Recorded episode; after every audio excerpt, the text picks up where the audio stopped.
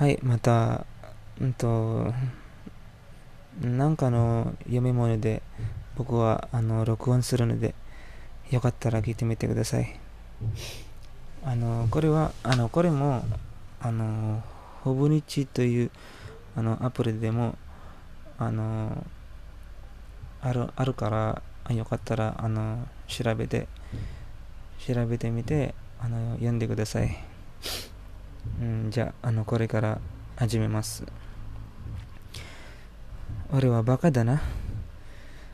土日の間にやればいいやっと。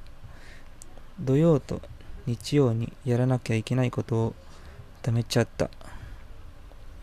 土曜とか日曜には人に会う予定が少ないから、いかにも全部の時間が自由に使えるように思っちゃう。だから、ついつい土日に考えるよとか言うんだね。そして、休んでる時間や遊んでるはずの時間にも、なんとなく宿題やってない子供みたいにね、浮かない気持ちを抱えながら過ごすことになっちゃう。もう、いい加減直したいね。大人なんだから。と、これ、人に言って何かが解決するわけじゃないさ。つまり、ただの愚痴なのだ。たまには、愚痴を言う方がいいぜとかも言われるけど、愚痴ってそんなに言いたいものでもないからな。聞かされてる方も嬉しい気持ちにはならないし、うん、愚痴って共感されると思って言うんだろうな。つい土日に仕事を入れちゃってという愚痴はそうそう私もそうという声を期待してるよね。あ、そっか。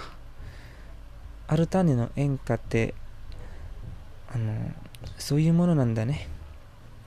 何かと私バカやねって言うもんね。あれは、そうそう、俺もバカだよって、あの、聞いた人に共感してもらいたくて歌ってんだね。歌って、そういうことを信じて歌われてるよね。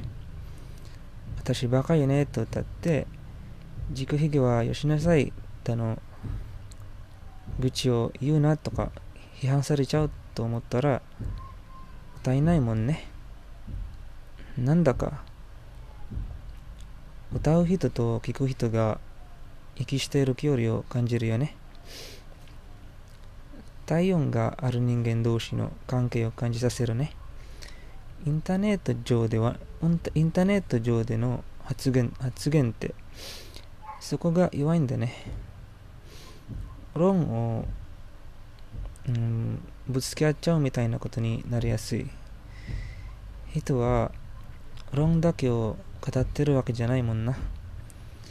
正しくないのは知ってるけど、ってことも言うし、ただの愚痴からで任せもしゃべるし、泣き言も嘘も品のないことも、ケチくさいことも、自分勝手なことも散々喋ったり書いたりするものなんだするものなんだよな。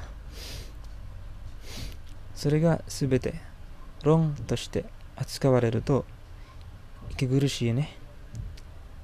生き物として苦しくなるよね。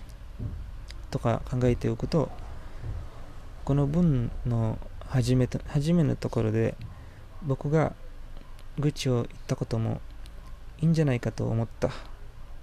そっか。また言う、また言うよ。